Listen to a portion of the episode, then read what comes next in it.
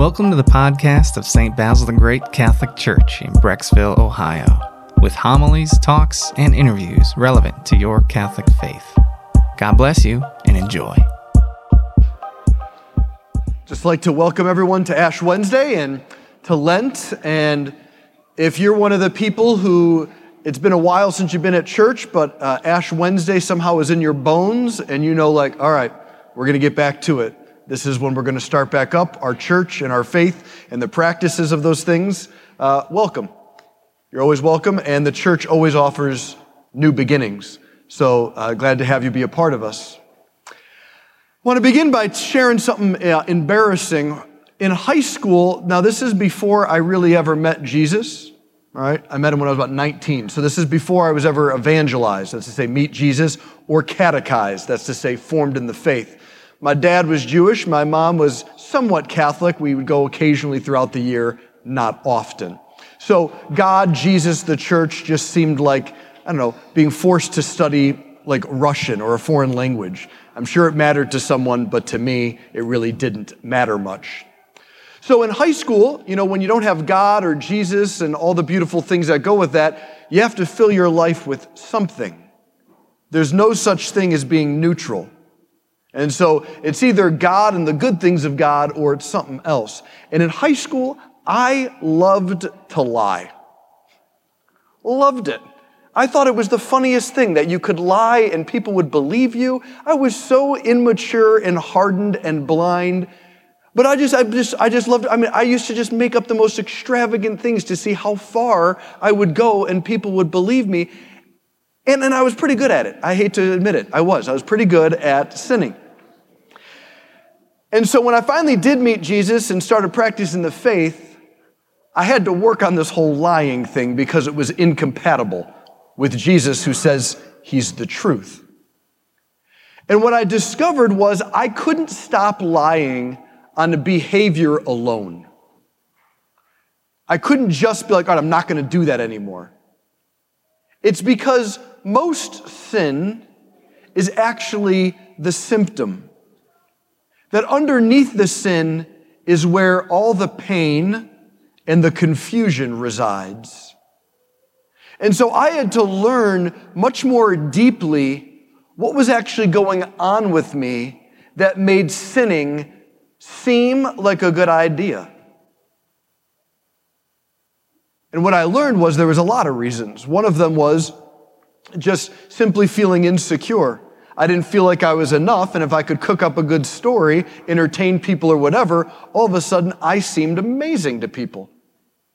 But it all began with I wouldn't be amazing as I was. Right? I wasn't made good or a gift, something was wrong. Or I was afraid, right? Because uh, the idea of studying in high school was the equivalent to like chewing on sand. So I was, parents asked you to do schoolwork. Of course I did my schoolwork. Teacher like, where's school? I thought I'd turn that paper in, Mrs. So-and-so. You may want to check. Your desk is a little messy. So, uh, you know, things like this. and so, but it was out of fear.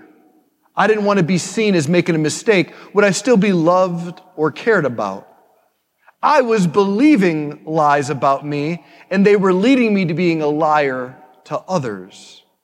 So I wasn't going to be healed of this. Jesus wasn't going to transform me on behavior alone because he's not scandalized by sin.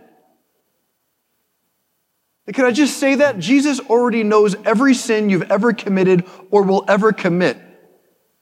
It doesn't faze him. He still loves you and he sees what's underneath it. And so he wanted me to go on a very vulnerable journey to discover places inside me that as a 14 to 17 year old boy I would have never discovered.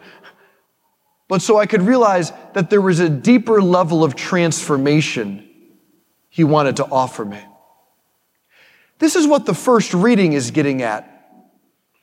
The prophet says, Rend your hearts, not your garments. To rend something means to tear it apart. But it means to more deeply reveal something that was being hidden. When people would rend their garments back in the day, what they were making known was their flesh. They were becoming vulnerable. When the prophet says, rend your hearts, we're all so heartbroken already from a million different things on our life stories. He doesn't say, break your heart again for me, and then if you're miserable, God will love you. What he means is, tear open the places that are hiding the deeper stuff. God wants to go into the deeper things with you this Lent. Now, the only reason to do it is the next line in the first reading is because God is gracious and merciful. The word gracious means he esteems you. He favors you. To be gracious is to have a presence that says, you're good in my eyes. See, the Lord knows what he made when he made you. He didn't make junk and he didn't make a mistake. He wanted there to be a you in this world. And so when he's gracious towards us, what he conveys to us is all the stuff, all the junk, all the thought patterns, all the things we've done or haven't done. He's like, I see it all, but I see even deeper. I know what I made and I believe in you. I know what you're still capable of.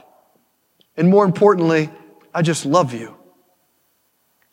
He's gracious and he's merciful.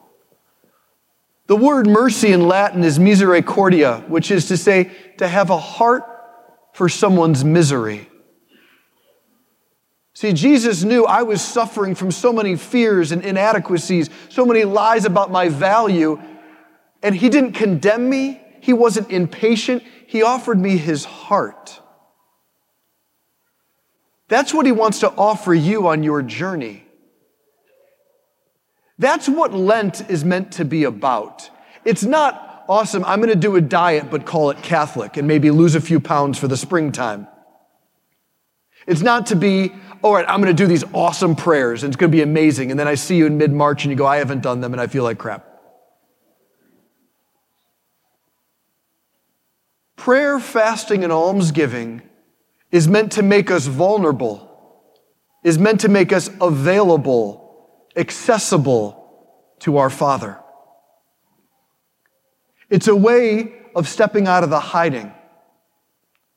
We're not supposed to say prayers, we're meant to pray, which means we're meant to enter into the relationship with our Father in such a way that we let Him see those deeper places that we normally hide. And we may have taken it to other people before and they hurt us but they aren't graciousness and mercy himself. When we fast, we're supposed to fast from the places that we try to numb ourselves out from. All the ways we turn to disordered pleasure. Pleasure is good, but some pleasure is just simply to numb ourselves so we don't have to make the human and holy journey. And then almsgiving is meant to make us vulnerable by giving to others so that our hearts can be seen so that we enter into relationship with one another. And in doing this, this Lent, God doesn't condemn, He heals. And healing for God is always bringing you into communion and wholeness. And so as you start this Lent, perhaps you've already have your ideas what you're going to do. Perhaps you're scurrying in the back of your mind still like, oh yeah, I got to do the prayer, fasting, almsgiving thing. All right, maybe I'll do if you don't know for sure, maybe what I'm saying may adjust some things for you, maybe give yourself until this Sunday to settle into what you really need to do. Because what we celebrate at the end of Lent is the lavish love of God. A God who's willing to suffer and die because he thinks you're worth it. And rise again to say, I only want to bring you life where you feel hopeless. I only want to draw you close where you feel so alone, so that from the inside out, punk high schoolers like me would even stop lying. Amen. We hope you enjoyed this audio from our parish. You can find other homilies, talks, and interviews at our website, basilthegreat.org, or by subscribing to this podcast in your favorite app. Just search for St. Basil Catholic Church, Brecksville. St. Basil the Great, pray for us.